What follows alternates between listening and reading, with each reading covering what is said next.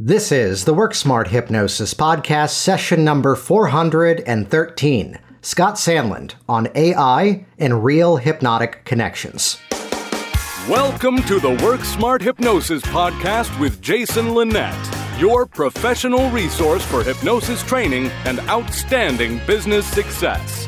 Here's your host, Jason Linett. Hey, it's Jason Linett, and you're joining me now for session number 413 of the Work Smart Hypnosis podcast, featuring Scott Sandland, the creator of the HypnoThoughts.com website, and then eventually the founder of the HypnoThoughts Live convention. You can find all the details for that over at htlive.net. You might be noticing if you're listening in right now, I'm doing this introduction a bit differently than how I normally do it. It's because this is going to be an episode like some of the ones that we put out over the years in this series that I'm going to give you an option. You could continue to listen to this podcast episode, or you could head over to worksmarthypnosis.com forward slash 413, type in those numbers. That will bring you over to the page all about this specific episode of the podcast. And rather than just listen, you can actually watch it. Scott and I video recorded this, and you get to hear us and actually see us have this conversation. And Scott is probably one of those people who has been on this program as a guest more than many others that are out there. And part of that comes around to, uh, on one side of things, a friendship that came about from a rather specific style of comedy and humor that we both share, uh, friendship over the years too, moments where we didn't get along and then we eventually did, which you can hear that in previous episodes of the program, and really an appreciation that sometimes you run into the scenario that someone has a perspective that may be very similar to yours. And this is what I really appreciate is that we often have different ways of reaching a specific outcome Yet at the end of the day, we agree. You know, he says, learn from people who disagree with each other, which is much better of a catchphrase because mine is many, many more words. Learn from people who have different ways of achieving the same desired outcome. You know, and it's that appreciation that we can learn from different voices, we can learn from different perspectives. And those of you who perhaps are familiar with Scott and the HypnoThoughts Live conference, are familiar with that, of course, yet also here's this other aspect. As the creator of several different patents in the artificial intelligence space, someone who has pioneered his own software, which is now integrated into some rather impressive systems over the last couple of years, having used it personally as well, and it is phenomenal as well as how that now applies to sales as well as therapeutic concepts. And in fact, this episode is actually releasing. Scott talks about this in the episode here. This episode is releasing on Thursday, June 16th of 2023, and as this releases as the video as well as audio podcast around the world, he'll talk about this in this conversation you're about to listen in on. It's the fact that he is in Brazil at the time of this release talking about the ethics of what we should have in mind as AI, artificial intelligence, really continues to grow. So the shape of this kind of kicks off a bit of a three act structure here. Act one is all about what we should be aware of as change workers, as practitioners, with this thing that no longer can be ignored of AI, artificial intelligence. And we talk about it from the perspectives of many of the different softwares that are available to people, let's say on the consumer basis, such as ChatGPT. From that, as the theme is really that of generative learning and taking data and turning it into something, the conversation naturally then lends itself over to more of his story about how do we approach learning. And it's where there is no ego behind this next statement. I did not tell Scott I was going to put this into the introduction, though I'd be very transparent here. And there's been a few times over the years that, you know, he and I are in rather unique scenarios, and many others fit into this space too, where here are the people that they became known to this industry because they were on this podcast. Here are people that no one else knew until Scott and the HypnoThoughts team then elevated them and gave them the opportunity to speak and gave them that chance to get up and do something in front of their peers for the first time ever. And unofficially, no, I'm not repeating names, there have been some of those moments of, where's this person? Like they were the one who should have been the next big name. And that's kind of the reason why that this conversation shifted over to the style of learning, the way that we approach education, and even more so, anybody who's been having some frustrations about reaching out to people on the web, I absolutely love the strategy that Scott shares in this episode about how to bridge those connections and turn heroes into peers in a rapid amount of time. That is that itself is worth the entire listen. And then perfect timing, this episode's coming out in the middle of June 2023, and sure enough, right around the corner, HypnoThoughts Live is happening in Las Vegas in the middle of July 2023. It is the 11th event in its history. It used to be just an online website, a forum, and then it morphed into a conference over time. And this is year number 11. And there are some rather significant changes as it's the first time in a brand new location. And just from the feedback of all the thousands of attendees over the years, Scott shares some of the updates for that those of you that are going to be there can look forward to. And those of you that are not going to be there, uh, go to htlive.net and register right away because this is a do not miss event. Also, with HypnoThoughts, the fact that you can really round out that travel, it's not just the three days. It's also the fact that there are presenters doing special workshops before the event as well as after the event. They've negotiated hotel rooms. Vegas is one of those places that's kind of ridiculously affordable to travel to. I've done my own events in Las Vegas. I've also done them when I was up in Virginia at a Springfield hotel down the street. And it was kind of annoying that even with flights, I could do an event in Las Vegas cheaper than I could three miles from my house.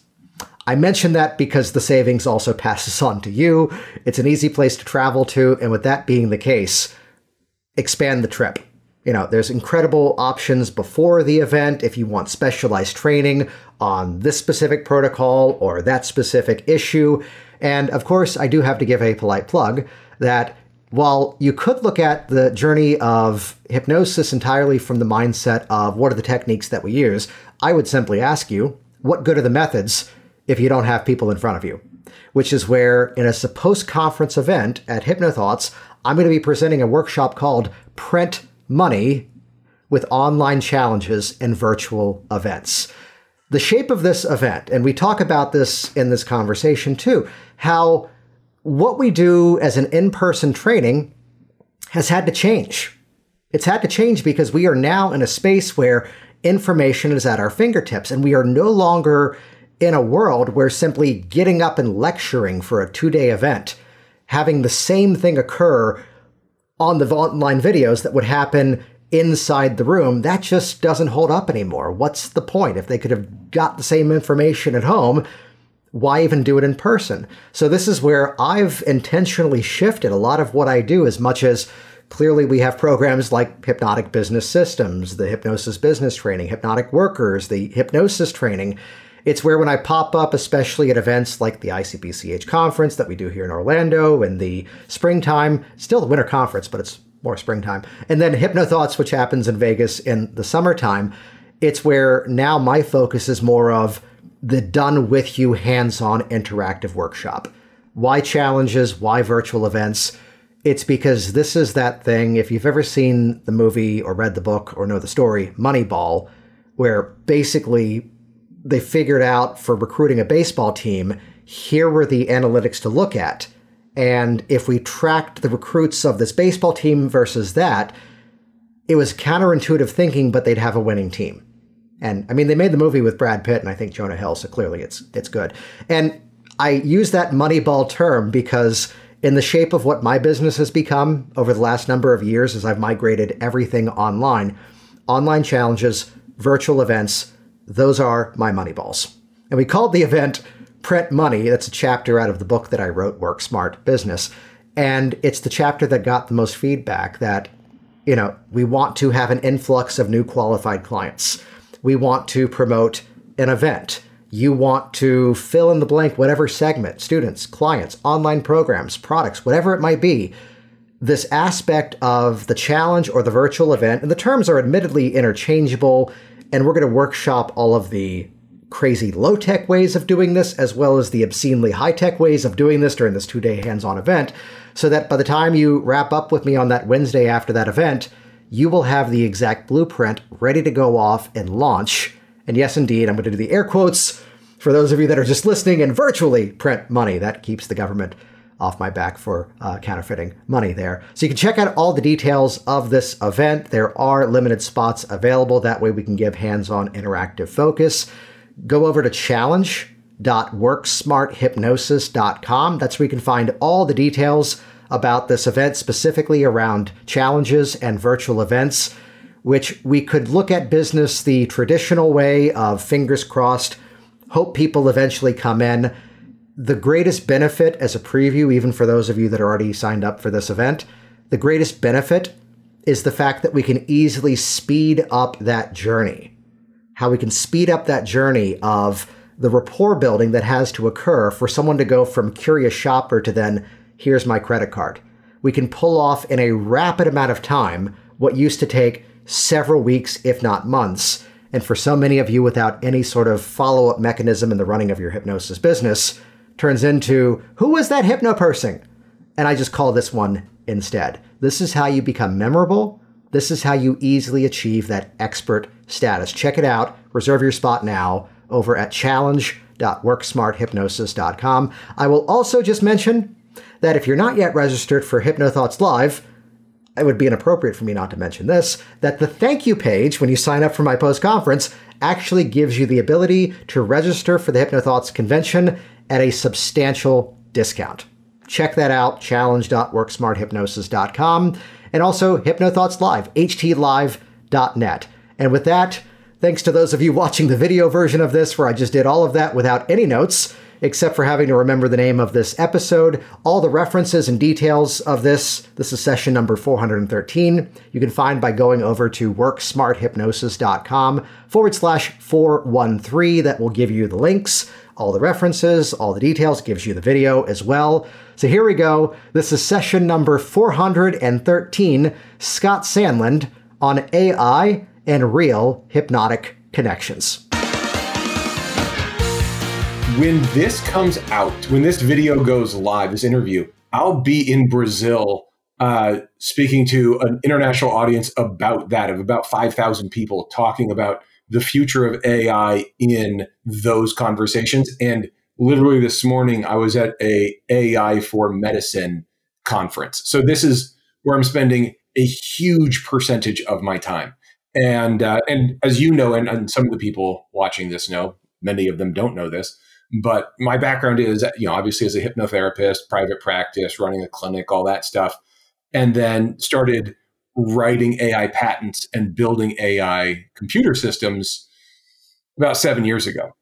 And the long answer short is it's all really good news for us. Uh, I'm actually in the middle of building out a, a couple systems that are going to be really helpful for coaches, therapists, hypnotherapists, counselors, uh, anyone sort of in the broad umbrella of mental health to create tools that it's it's better than just automation. I think everyone's talking about automation. And actually, this is something, this is such a long answer. um, one of the things I respect about you so much is your ability to create systems and automation. And I do not have that. Just built into me, I my brain works differently. And I build things that I like I like to say, okay, what could it be instead? What could we do different? And you do that. How can we make this efficient and scalable? And and I think they're different in both you know beneficial mindsets but there's this new thing that's going to be coming that isn't about how can we make this easier for the practitioner. It's how can we make this better for humans? And oversimplified most conversational ai systems and even just personality ai systems you know think of like uh, facebook's systems instagram systems you know similar obviously all those things uh, youtube they're all about dopamine, right? And the whole idea of race to the bottom of the brainstem and and all those ideas. What we're building right now is an AI system that's optimized for oxytocin and built around uh, the molecules and hormones of connection, intimacy, honesty, like that idea of true deep connection is what we're building out. and I'm really excited about it. And as we're well, building, let's kind of go to the end for this for a moment, which would be what what's going to be that direct, let's say, tangible benefit? Because I, I like what you said about, you know, part of it is our current trend of it seems to be more about predictive text, more about Yeah. how do we model something. And you're right that you know you start to see more of what you're looking for when you're online, which is making me reference that our neighbors got one of the Alexa devices and they got rid of it because they go, we were convinced it was tracking us, and I'm standing there going, all of my clothing was purchased on Facebook. yeah, I'm part of the problem. of course it was tracking you online. That's why those things are cheap or free, right? Like yes. it's called surveillance capitalism. It- it- that's the actual term. And Yeah. I believe, and, and you and I already agree, a lot of my clothes were bought on Facebook as well. I was messaging you about swim goggles that I got, and you're like, "Oh, I've been seeing ads for that." I'm like, "Of course you were." Yeah. yeah. That's that's how it works. But I believe that there's been these unintended, and I'm, I'm not unique to say this, there have been all these unintended negative consequences as a result of that. The easiest one to say is the fastest growing incidence of suicide in America is in 13 and 14 year old girls. And there is direct correlation between social media and the feeling of isolation and loneliness. And these tools were supposed to help us feel more connected, but they're not. And that's because they're dopamine centric. And dopamine creates feelings of withdrawal and slot machininess and those kinds of things. So, building tools that create the oxytocin might be part of the solution for that. What would that, just in terms of an early perspective of it, like what would that look like? What if we had tools that helped us understand each other and appreciate each other more effectively? You know, empathy, compassion, things like that. You and I are trained in that. You and I are trained in NLP modeling and, you know, good pacing and leading stuff and those ideas and, and having empathy for a person sitting across from you in a treatment room. And what if we built systems that helped give the average unwashed masses of muggles the ability to understand that about somebody that's different from them and to not have as much in grouping and out grouping, more compassion and understanding of, oh, this is why they think the way they do. And it's reasonable if you understand this about them. And it's not that it's better or worse, but this is a flavor of human that you love. I'm, I'm listening to that. I'm thinking back to, as we often will do, you and I. Here's the more obscure reference that I can pull out that this Yeah. one's going to double down on obscurity, which was that when I used to work in backstage production theater, here were the two women who were the people that if you were an actor and you needed to learn a dialect, you bought one of their, at the time, cassette tapes or compact discs. Nowadays, of course, it's online. And it's amazing that these two women despised each other, which was very entertaining because we would hire both depending on the specific project. Yet one was the mathematician. Here's the International Phonetic Alphabet. And for this dialect, you trade out that version of the verb vowel sound for that sound.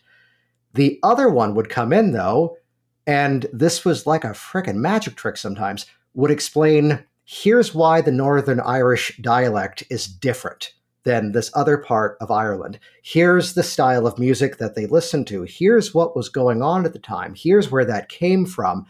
And without ever getting into the phonetic stuff, the actors had the dialect down. So Spanish does this better than English. In Spanish, there's two words for to know something, saber and conocer. Saber is to know something intellectually. Conocer is to know something emotionally. So I can saber your address if I can butcher the language, uh, but I conocer you. Like I understand you. We get each other. In Avatar, they say I see you. Um, but that's the idea. And so we need to. That is a rule, by the way. We already figured this out that you cannot talk anything AI without referencing Avatar and James Cameron. I mean, it, it's the It's a law. It's it's yeah, it's in there. It's it's in the internet rules. Um, it, it's in the internet rules with you know corgis and Shiba Inus are the only kinds of dogs. pretty much true. Yes. Yeah. Thank you for that. Um, by the way, you have a corgi and I have a Shiba Inu, therefore proving my point. Which means we're going to have to talk about learning strategies, but let's stay on this for the moment here. Yeah, So I- I'd ask it from this angle. What would you say, without the risk of saying something that becomes, oh, here's the guy who wouldn't sign the Beatles because guitar groups are going out of style, in the current state of how people, let's say in our space, are looking at the use of AI, what would you say are the common errors, the common mistakes? There's a few. I'm, I'm prioritizing them in my head. The first one is just a lack of understanding of how ChatGPT really works. Uh, I was in a conversation with a hypnotist the other day who said, you know, AI can't be wrong. Uh, so, and I was like, it's wrong. it's supposed to be wrong faster than us. That's how it gets to right. It's brute force at you know this ten thousand times the speed of human thought. Um, so it can be wrong. And the idea that it's a source of truth is crazy. Um, the idea that it's supposed to replace you is uh, is wrong. Uh, it shouldn't replace us. It should augment us. Um, we got into this because we want to help people. And if we're trying to replace ourselves, we are replacing the thing that makes us most human the desire to create culture and community. Um, and there is an alignment problem and it is complex. Uh, but I think there's a lot of hypnotists who are, oh, they're also anthropomorphizing it a lot. They think of it as a creature, and AI is not a creature, and there will not be one. This is an important thing. There will not be one big AI that runs everything. There are about 7 billion people on Earth, and there will be about 3 billion AIs. And they will all be insanely biased and specialized, just like us. And we will just learn how to navigate that. Well, I mean, just one aspect of that. You mentioned ChatGPT, and it's the fact that every one of those individual chats is its own separate AI. They may be pulling from similar sources, but it's how you and I were chatting about how we've put more effort into what do we feed into it before we ever consider what to take out from it. Yeah. But it's where hopefully OpenAI is not listening right now. My wife is also using the same account uh, for her real estate company, yet we have our own system of how things are named. Yes. Yeah. And ChatGPT doesn't want to be right. This is a really interesting point that people miss. Oh, yeah. Yeah. An LLM doesn't care about being correct, accurate, or right. Even if you, unless you specifically say, I want you to be accurate and you're using a plugin that allows you to tie into the web and look up facts, the goal of an LLM is not accuracy, it's to be similar to other stuff. That's it. And people don't understand that. And, and the fundamental difference in how it, uh, the trajectories of that are really important.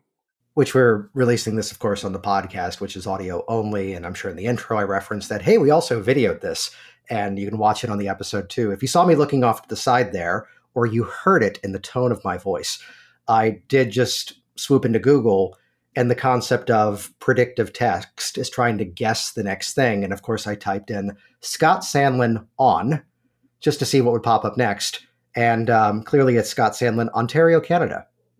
Scott Sandlin on Ontario, Canada. So we'll leave out the part where you almost moved to Virginia, and I just said, "Dude, I will just give you the Virginia Hypnosis website, but I can't help you out with Ontario." Yeah, that's true. I did almost move to Virginia, and Jason was going to give me the Virginia Hypnosis website. That would have been because been, we would have thought it would have been really funny, and that would have been enough. It would have been great. It would have been totally worth it.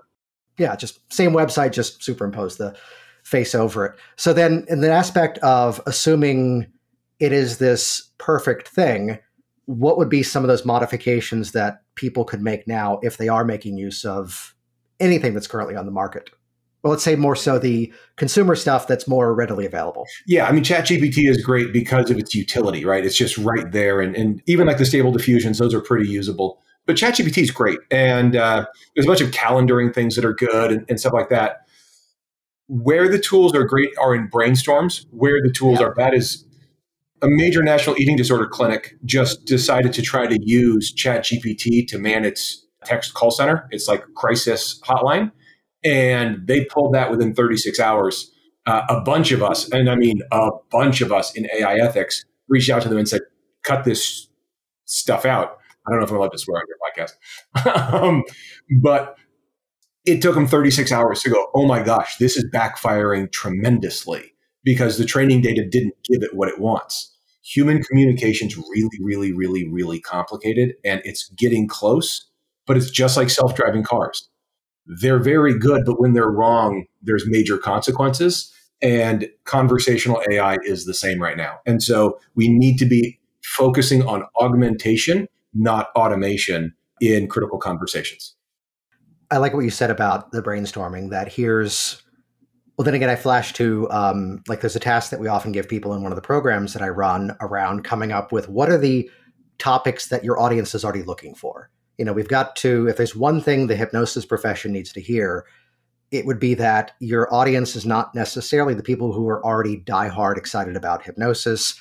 I forget if you and I gotten into the riff before around, look, I'm not disagreeing with you. All of your clients have limiting beliefs. However, none of them are laying in bed, Googling on their phone while their spouse is asleep. How do I get rid of my limiting beliefs? Right. And, and the idea of you can't use the word quit smoking.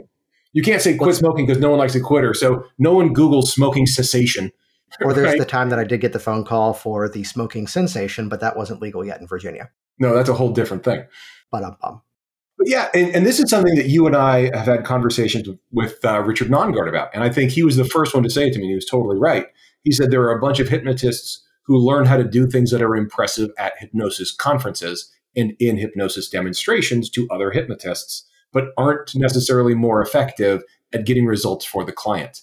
And I think getting this back to what you were uh, originally talking about is one of the nice things about ChatGPT is it's a sounding board, and it can bounce. You can bounce ideas off of it and say, "Oh, this system is a reality check." That I say, "Okay, what are ten or twenty or thirty issues that people care about and search about?" And you get a list that is very different potentially than what you would have come up with within the echo chamber of a hypnosis class or even what you would come up with through your specific expertise. Though I think of a time, just as an example here, it was that we had this group of like 15 people for this Zoom meeting inside of a consulting program. And someone there, she's an event planner. And the task was she came up with like the headline, the name of the specific opt in offer or online program. I forget the specifics of it. And this was admittedly supposed to be a gotcha moment of, well, I tell you what, you're still torn between these two topics. Put them both here so everybody can see them. And uh, okay, there's option one, there's option two. Let's say the first one is A, the second one is B. Everybody in the Zoom chat just go ahead and vote. And like unanimously, it was like all of them, except for like one, were for I- item B. However, the follow up question was the important one. Okay, now forget the A and B if you are in her target audience, if you are someone who would be shopping for the thing that she offers, stick a number one in the chat. We'll wait. Nobody yeah. responded. It's like so taking it out to market, getting the actual feedback from uh, check out this revolutionary idea from humans. However, the tool can get us closer and start to brainstorm, and sometimes I do have the unfortunate bragging rights, and this shouldn't be bragging rights of three things that collected over time have sold more than a million dollars each, again, collected over time. And all three of them have been renamed at least four times. Right. Not because I'm finicky, but because I listen to the audience, I look at the different trends, what's changing. You know, kind of like when you have a really great online forum and you're like, you know what, this should be a conference now. Yeah, just just shift it. Yeah. Yeah. We'll, we'll get there. We'll get there. Okay, we'll come back to so I was just at this medtech conference, and and I had all these doctors and uh, chief innovation officers of hospitals coming up to my booth and looking at our technology and all that stuff. And on day one, they were asking, "What can your tool do?" And I was like, "It can help patient physician communication, build rapport, engage in critical conversations, and help doctors navigate giving bad news." And they said, "Hmm, that all sounds nice." And by lunch, I had realized what they wanted to hear, which was medication adherence and treatment plan compliance, which reduces rehospitalization. And they all said, You can do what? And it's it's the same thing. I just said it in the way that they were ready to hear it. You mean like world's funniest stage hypnosis show versus inspire your audience by instilling your message and your mission into an entertaining program so that people actually listen? Yeah. Funny how that works. Yeah. The whole what's in it for me thing. what's in it for me turns out to be pretty damn important when you're asking for cash. It really is. Well, it's that the difference between like there's times where I've given the advice of, oh, go out and offer talks. And the feedback was, oh, they didn't want to talk on hypnosis. like, no, they didn't know they needed a talk on hypnosis. No, they don't want to talk on hypnosis. What's they want the to talk solution that you're offering to them? And then it becomes, you know, now we can sell the mechanism that actually delivers that. It's features versus benefits, right? So hypnosis is the feature. The benefit is whatever you're actually doing with the hypnosis. But you are going to feel like you've had a three hour power nap. Oh, really? Absolutely. How will I know if I'm hypnotized? Three hour power nap. Oh, good. now that we're clearly demonstrating our expertise, well, yeah. what other than the brainstorming aspect, like if this was, let's say, someone who's relatively established and sort of on that upward swing of beginning to really turn this into a business, if you had to like give one or two pieces of advice to go, here's the thing to consider, here's the thing that I think someone to ignore all of this and go, it's a fad. That's not going to stick around anymore. You and I have already had conversations about things that were perceived to be temporary fads. Uh, but here's the thing that I, I, think the ignoring it right now is clearly a mistake. So, what would be like one or two action things for people to actually dive into? Learn prompt engineering and priming, which is people are just going to start hearing about priming now. Priming is prompt engineering 2.0. You'll love it because it's a more scalable, systematized version of prompt engineering if you're not already looking at it. I would spend time learning that. I would also start looking at how you can use the plugins. The plugins in ChatGPT are going to be game changing. That, uh, that's it. I mean, that's going to be, that is the next iPhone. The next app store is in OpenAI. The next app store is personalized assistants that are your specific plugins, just like your specific apps that make your phone yours. That's what's coming down the pipeline. And the rate of change we've seen in the last, it's been less than six months since uh, ChatGPT launched. It's been like five months, three weeks, something like that. It's changed the world. The rate of change is going to double over the next six months. So it's not going to slow down. There's not going to be a plateau. It's going to get faster. If you haven't started learning it now, or you think it's a terminator, or you think it's unethical, just you're wrong and you need to learn this now. And I promise I'm right. And this is just a statement of fact. It's not because I'm smart and it's not because I've made it. It's just because this is bigger than the iPhone. This is bigger than the internet, and everybody's going to need to know how to use this stuff. Nice. Well, you bring up the theme of learning. And, you know, we'll talk about hypno thoughts, I'm sure, because good to have you here. Uh, yet let's look at it from the angle of modeling learning styles. There's there's a theme that I'm always fascinated to have these conversations around, which is yes, we can look at, you know, what's a good technique, what's the right variation, you probably don't remember this moment. I think it was the first time I was at the IMDHA conference. It might have been 2014 or 15. It was not the karaoke year for the four people who know that story. Yeah, uh, Yet it was you coming over, and it was like, I just watched Sean Michael Andrews talk about finger magnets for 45 minutes. I'm like, that's my kind of dialogue. How would you define how you approach? Let's put it into the context of hypnosis. After all, hypnosis podcast. How you approach learning something new and integrating something new into the work that you do? Yeah, so the way I've I've developed a learning style, I'm I'm very auditory. And so the way I like to learn is through sound, obviously. And so I watch a lot of YouTube videos and a lot of podcasts at one I started at you know one x speed, then I went to one two, then to one five, then depending on the thing you use, one seven five or one eight, and now I do most of it two x speed. And so for me that works, and I I worked up to that speed. But now I do everything, everything I'm trying to learn, I do in audio at 2x speed. And that works really well for me. And then I have to synthesize and do something with it. So for me, that means I either need to have a conversation with another person about it, or I need to do it, depending on what you know what that means uh, contextually. So in a in the context of hypnosis, that means I need to practice it hands on once or twice to to really get it for me. But I can listen to a podcast, I can watch a you know instructional video, any of that stuff at 2x speed, meaning I can get through all that course content in half the time and then have more time for the the hands-on because the, the didactic quickly. So I think that's a great frame for how hypnosis should be taught and learned these days is you should get most of your training virtually at the speed that you can absorb, and then go for a, a weekend class, a conference, obviously, uh, whatever it is, and use that time to exclusively have high value conversations and hands on experiences.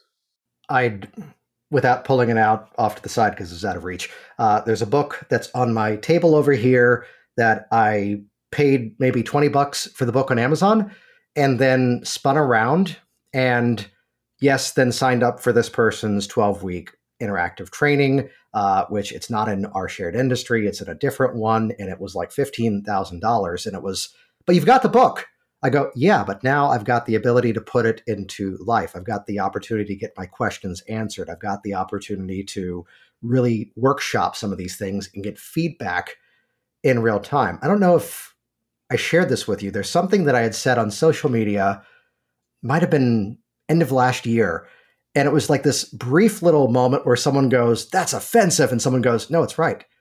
And it's what I've now kind of nicknamed that course junkie syndrome where like our current fantasy with a program that we do is you sign up and you get four videos and that's it. But then after you've done the task from the four videos, you unlock the next part. And just the brief silliness is that we're considering moving to a different membership platform that will deliver that, but I'm certain that the moment we put in all the effort of moving, the one we're currently using will then just unlock that feature. Yeah, invariably so, that's got to happen because that's how it always works. Yeah. Yeah. I almost moved everything over to another platform last year, moved it all back, and then the feature that I truly knew I needed, they just released last week. So, um, yep. That's the fun of it all.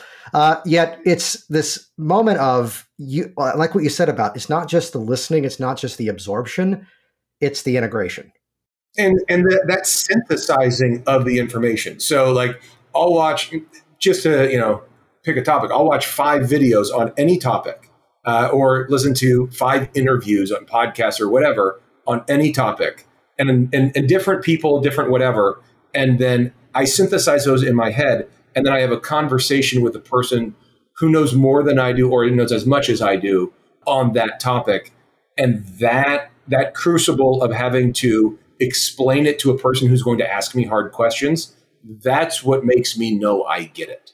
And that's what forces me to synthesize it. And, and until then, it's it's just academic. But once I can answer questions about it, I'm there. Yeah, talk me through in more detail on finding someone who has more knowledge on it and having that conversation with them. So for me, the way I'm doing that is conferences. It sounds self-serving because of HypnoThoughts Live, but like oh, like I that? said, oh yeah, it's a neat little thing. Uh, so but I'm going to all these conferences now that have, uh, you know, medical conferences, tech conferences, and I get like any speaking slot I can get because in some of these I get good speaking spots, and some of them I get, you know, you're the new guy speaking spots. That's fine. I've got to pay my dues. Sunday morning, 8 a.m. yeah, yeah. Um, for sure. Day one, hour two kind of talks. Um, or while everyone's wrapping up their booths, I'm the guy. We've got Young MC performing in the banquet hall and Scott speaking in the parking lot. on ethics. Who wants to hear it? um, that's the whole title of the presentation. Yeah, just the whole thing with the young MC or is the whole thing. so I go to these conferences and I just seek these people out. And I so I go and I find and I, I reach out to them on LinkedIn and I say, hey, we're going to be at this conference together. And I would love to talk with you about X. I would love to talk to you about the interview I just listened to you or read uh, where you were on this podcast talking about that. So I'm going and finding like heads of labs from Stanford and saying, Hey, I love what you've been doing with cell phones and people with bipolar disorder. I would love to talk to you about uh, your earlier research on Asperger's. And they say, Wow, you that's a deep cut. You know about that? And I say, Yeah. Okay, so important question. When are you dropping the order form? When are you sending them to subscribe to your YouTube? I'm with you yeah, you get the idea. We're, we're poking fun. No, but I love that because it's the reaching out and it's showing it's the advanced statement of I am coachable. I have already engaged with your stuff and I'm actually looking to have a real conversation that I know would be of value to you as well. And and I'm going to learn the thing that they care about talking about. And so they're very open to having that conversation.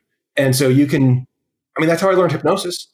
I was going to hypnosis conferences, and I was lucky because I was young and on the West Coast, which means when I went to all the conferences on the East Coast with people who were old, like 45, I'm older now than my mentors were when I met them. And that hurts.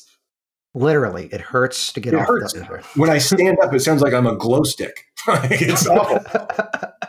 but because I was young and from the West Coast, I could stay up later than anybody. And because I was in college, I could drink more than anybody. And so I could go out with Sean Michael Andrews or Roy Hunter or Michael Ellner or whoever it was and and just hang out with them all night. And I didn't need as much sleep. And so I could have these long, long conversations and just take them out into deep water conversationally. And I got the goods out of them. And that is, that's still my model. I'm just doing it in, uh, you know, continuing the obscure territory. As if hypnosis wasn't weird enough, then it became linguistic artificial intelligence. And now it's other things beyond that. What I love about that is reaching out and just to share. It's been part of what I've done the last couple of years. And the mantra in my head was as strong as things may have been going, put myself in the room where I feel like a startup. Yeah. Put myself in the room where I go, and the joke was that there's a group that I, it's a mastermind that I joined. Like, you have to run a seven figure business to join this group. And I'm there. And as much as my whole spiel on the internet is if no one ever put the words imposter syndrome together, you wouldn't believe you had this thing that someone made up the concept. You're just a person who, confidence, when you're the person who does the thing, you're the person who does the thing. So, like, your level of confidence doing change work, you've seen several clients, quite a few, dozens. Dozens. Uh, and, and it's from that, it's like you know how to kind of navigate. You've got stories of things that have gone through and, and, and you and I both know how to get ourselves out of trouble if a client gets a little sideways on something. And have listened to enough comedy that we know people who intentionally get themselves into trouble so they can find a creative way out of it. Yes. We've already told the first date story on uh, the podcast before. so it comes around to again finding that place where my phrase was if you're the smartest person in the room, you're the wrong damn in the wrong damn room. Yeah, it, you absolutely need to be in rooms that are aspirational. You need to be in rooms where you think to yourself, I've got to be on my game to keep up. And if you're not putting yourself in those rooms, what are you doing with your time? Like it it's that's fun. That's where the juice is. That's that's where everything is. is when you're putting yourself in a room where you're really running your fastest to keep up. My uh, so I was a swimmer and a water polo player growing up, and I had a coach who would always say to us five times every practice, "You get faster by going faster." That's it. You want to go faster? Go faster. You if, if you just keep being as fast as you can, your fastest gets faster. And that's why I listen to things at 2x. And that's why I go to places where there are people smarter than me. Because if I'm just going to places where there are people who know less than me, like what happens? Like you just where does that end? You end up being, you know, uh, just your life is just pee wee soccer, and and we want to be doing stuff that's better than that. Well, it's like you mentioned. This is my experience with hypnosis conferences that I saw you on the forum, HypnoThoughts, because you were the one who created the thing. And it was watching all the posts around Michael Ellner. And the story in the back of my head was okay, he's going to be at this conference I'm going to in August. I need to meet this guy. And of course, the N was, my room got canceled. Can I sublet? He never booked a room. Uh, and it became, I've got space. And suddenly there's the opportunity. And I can think of the dialogue I had created at one point, even around other people, that if I can have a chance to talk to this person about this thing and then to realize the people that are often the most successful are also the most giving and willing to have that conversation. It doesn't mean that they don't possibly have things that they sell or events that they put on. So let's kind of bring this around to HypnoThoughts, which is very different this year. That uh, 10 years running at one location in Las Vegas, a couple of miles down the road, and I'm sure the change of location is not just the only change. No, it's a lot of change. So one of the things that happened was uh, our old location, the Orleans, 10 years, great experience. They dramatically raised rates on us. And they didn't improve anything. They just wanted it to be more expensive for the same stuff. And at the same time, we had been looking for a new place because we were kind of outgrowing that space and it was getting stale. And we got recruited by the Sahara. They called us and, you know, we had this great conversation. We went over and we started looking at stuff and we started reimagining what it could be. And we wanted to create a space that was aspirational even for you know the veterans the you the me the ken the the people who've been there for a long time like all our friends all our peers uh, you know like the kelly woodses you know kelly's been around for she's awesome um, you know all these people, Mariana De La Matthews, all these people who've been at the conference the whole time. We wanted to create a space where they could have a little bit of that feeling of, oh, there's there's still a next level to this. There's there's more. I can't be back on my heels. Um, and to do that in a way that's still approachable. So we still care about people's budgets. We're still doing all the things to make this as affordable as possible. We're still giving discounts. We're still, you know, we made sure everyone has a refrigerator in their room. So if you're on a budget, you can go to the grocery store across the street and have food. Uh, like we're doing little things like we're that. We're not going to say it was the other hotel, but the game of making sure you traveled in a day early so you actually got one. Yeah, little things like that. No, we, we want to make it a place, and, and this new venue, one of the things we did was we got them to commit to every restaurant on the property will be overstaffed with waiters while we're there. And uh, so that we know food will be easy to get. And we know that means no matter where you go on the property, you're just going to be running into people and you'll just have an opportunity to sit down and chat with them. And we've built out happy hours every night in the vendor room where the cheapest drinks on the property are going to be in our vendor room. And so that means people will hang out there, just happen to be at a table where you're like, a, a couple years ago at Hypno Thoughts Live, we were at the Alligator Bar. And it was his first time coming to the conference. It was Tom Nicoli, and he and I had never met. And we obviously we know who each other are. And he walks up to me and he comes up with a smile on his face. He goes, Hey, is this where the cool kids hang out? And I looked at him and I go, It used to be, then you showed up. And uh, and immediately we became friends off that. Immediately from that moment, we're like, okay, we get each other. Neither one of us is going to take ourselves seriously, and we're going to have fun. And that attitude is a really important thing to bring to this new venue. So well, I think that, and you've probably heard the story too. I'm sure it's not crossing too many lines. It's to hear when Michael Ellner told me the story of he was the young guy brought into the room with all the names that were known at the conference and he goes we'll leave out who it was but it was the they're all in the room hanging out and it's like just gathered in the hotel room and like they're all peers but it's like the big names that you would go oh wow and it's the other big names poking fun at charles tebbetts going does he actually think there's people who have different parts of them? Like what's that about? It's like they're all jabbing. It's that's the friendship. That's the there's so much in those moments because, as you've heard me say a million times, most of our careers are alone with one client who doesn't appreciate really what we're doing because they don't know what a hypnotist is supposed to do.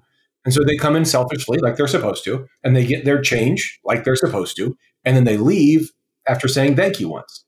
And you did a really good job, and nobody gets it. And then the next person comes in and doesn't appreciate what you just did. And they're there selfishly for themselves. And so to have these moments where you can actually appreciate each other's work and and, and I call Roy Hunter out for this a lot because you know his book is The Art of Hypnosis, and I don't think it's an art. I think it's a craft. I think there's art is something you consider and you appreciate in your own time. Craftsmanship is building a chair, and if you sit in it and it breaks, it was not a chair. That's you need to have craftsmanship to do our work. And there's all these shows where people are making cakes and motorcycles and whatever it is that they're making. And we're appreciating craftsmanship. And Hypnothoughts Live is one of the best places on earth for hypnotists to appreciate craftsmanship among their peers and be appreciated for the craftsmanship that they bring to the work. The thing that I've always seen is that you know, it's not these are the speakers and these are the attendees. It's everybody's in the same room learning from each other. Yeah. I mean, I've learned from people who were there for their first time, and I've been a first time presenter. I've been a volunteer at conferences because I was broke. And when my first couple years, I was going to the ABH conference that doesn't even exist anymore, but it was the second biggest on earth for a while. And I would go and I'd be a room monitor because I couldn't afford to do anything else and I couldn't afford to go to any other conferences.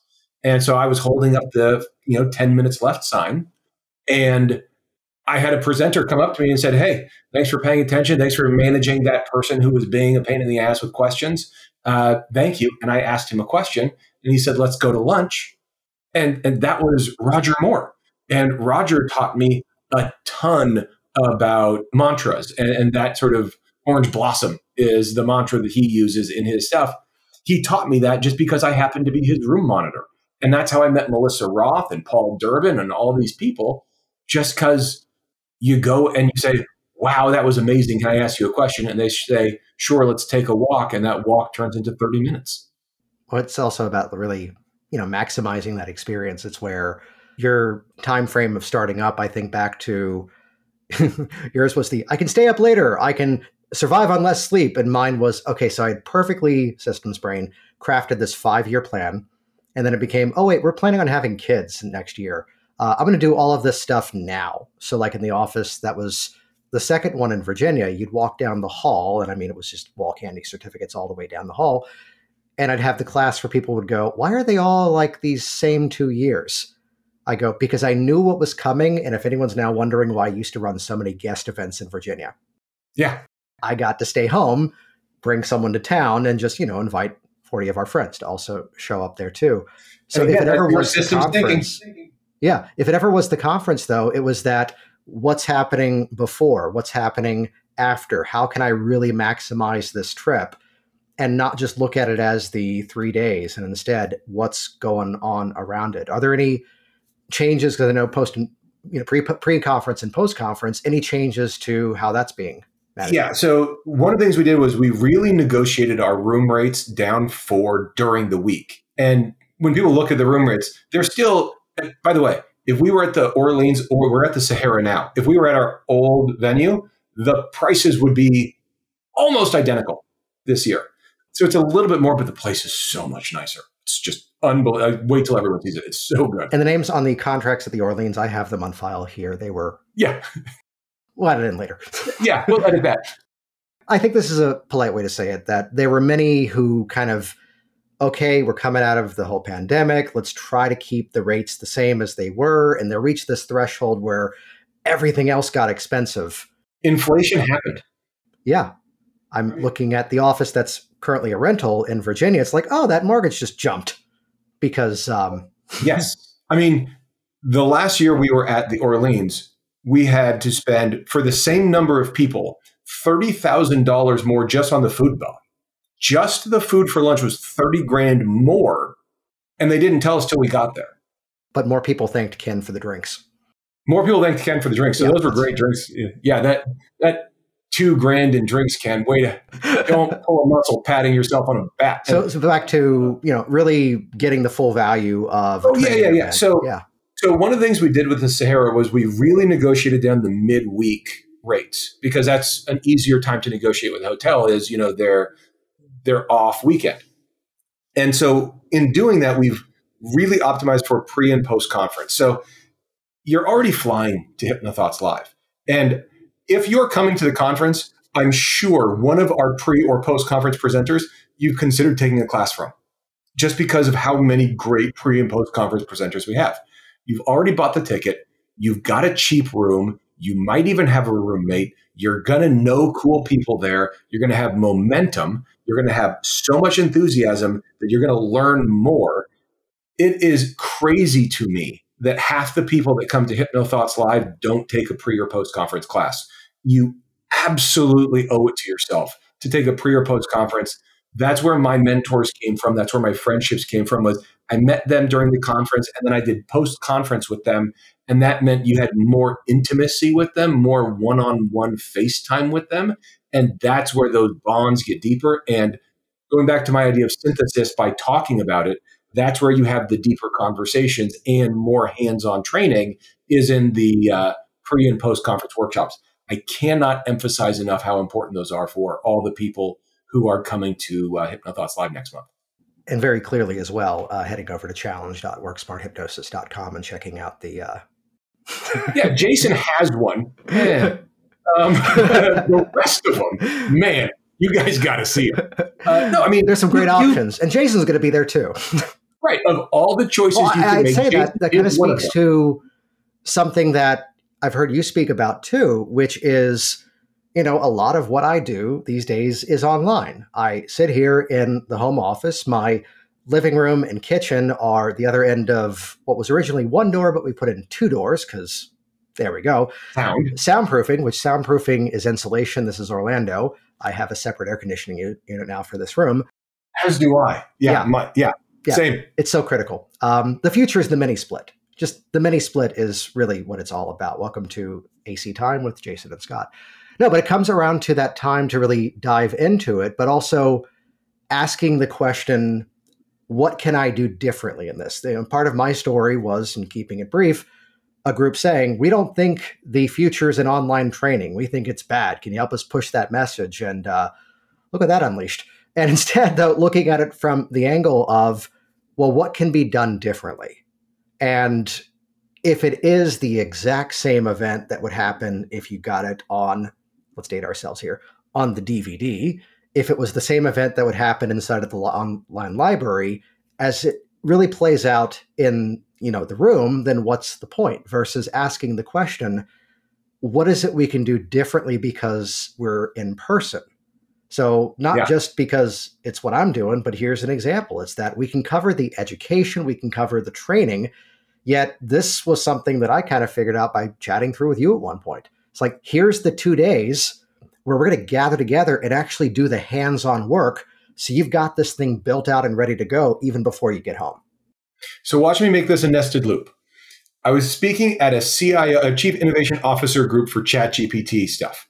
And a person raises their hand. He goes, Look, what we all really want to know is what are the jobs that will be the easiest to automate out of our organizations now that we have this tool? And I said, If that's the question you're asking, yours.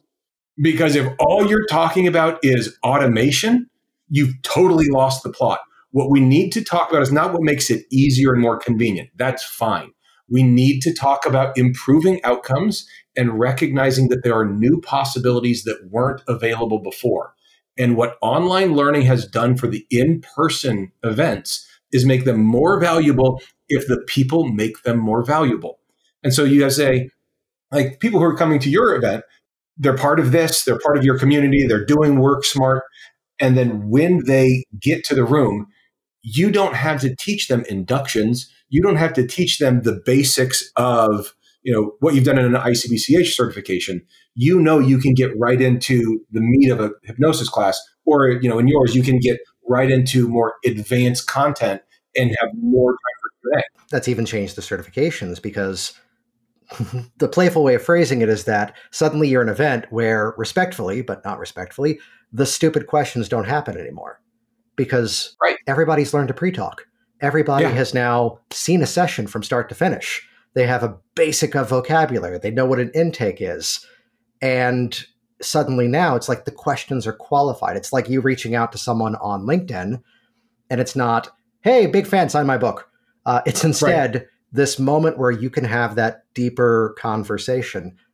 So I was teaching a hypnosis class a while ago, and we had done it was with HPTI. So we had, had done 40 hours of online training, and then they were coming for one of their weekend classes. And I was going pretty fast for an hour, hour and a half, something like that before first break, whatever that is. And I just kind of took a breath and I go, I just threw a lot at you. Are we all good? And everyone just went, Yep. I go, any questions? And they were all pen in hand going, Nope, we're good. And I was like, that's so cool. They're so prepped. They're so ready. They have such good fundamentals that we can do really cool stuff now. And that is, if anybody who's teaching hypnosis in person hasn't changed the way they teach hypnosis in person to be augmented by AI or uh, by, by tech in general, they've wasted a huge opportunity. And it will happen more because of AI, and you will have better tutors and all that stuff.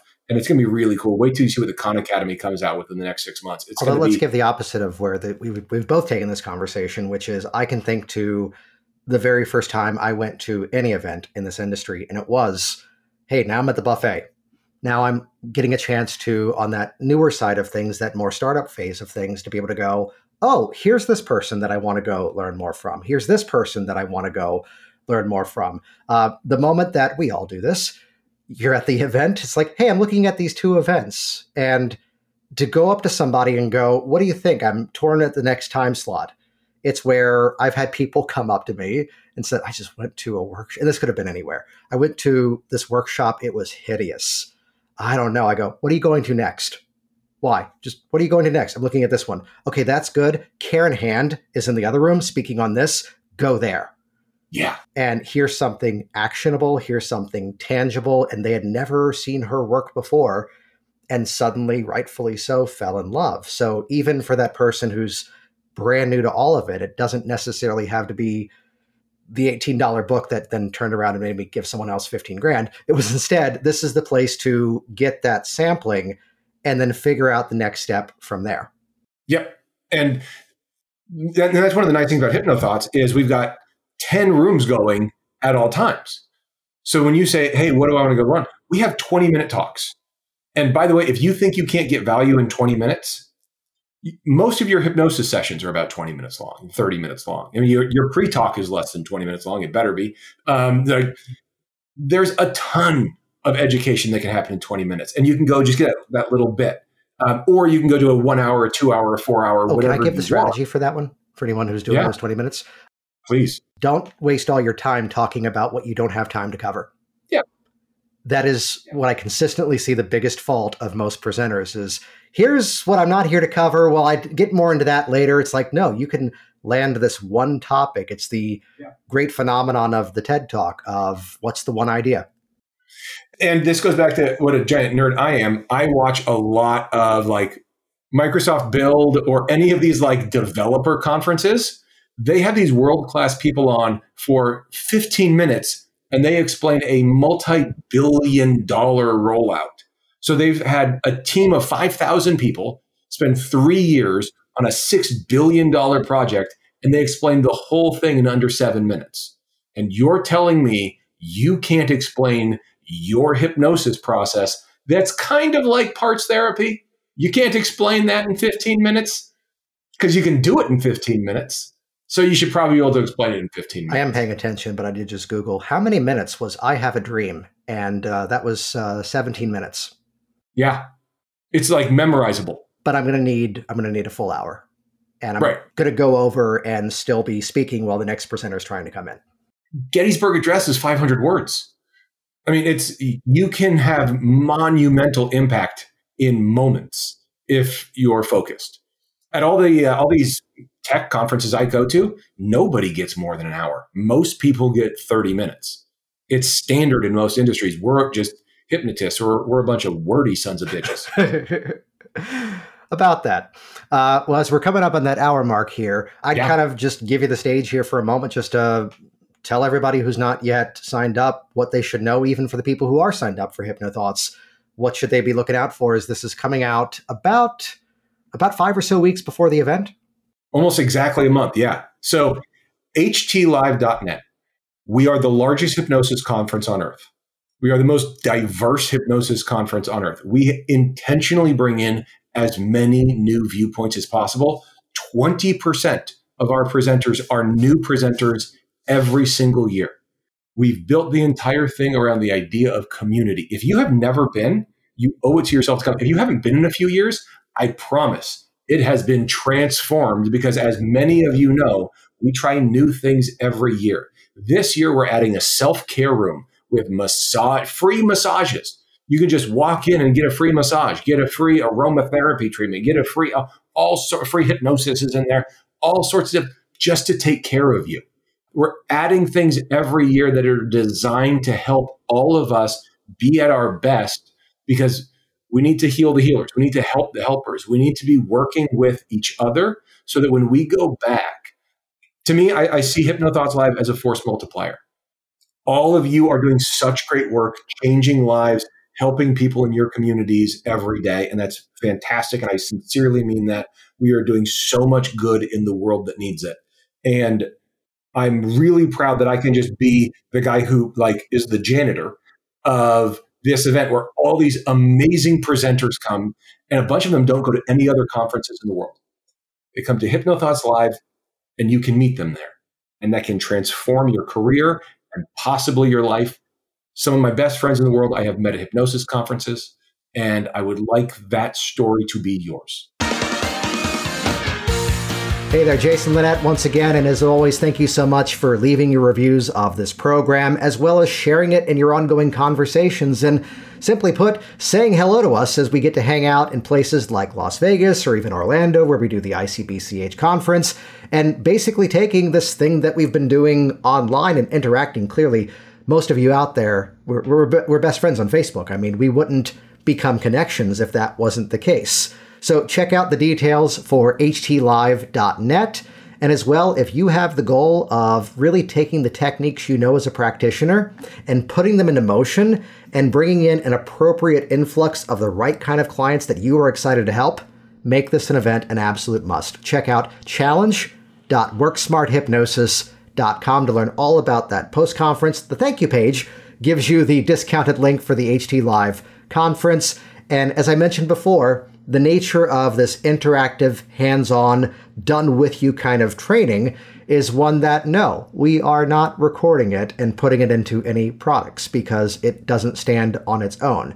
Which is why, again, if you ever see me popping up and doing something in person, there's a reason why I'm doing it in that format versus the style of what goes into the other things. So check that out. Grab your spot now over at htlive.net as well as challenge.worksmarthypnosis.com. See you in Vegas. Thanks for listening to the Work Smart Hypnosis podcast at worksmarthypnosis.com.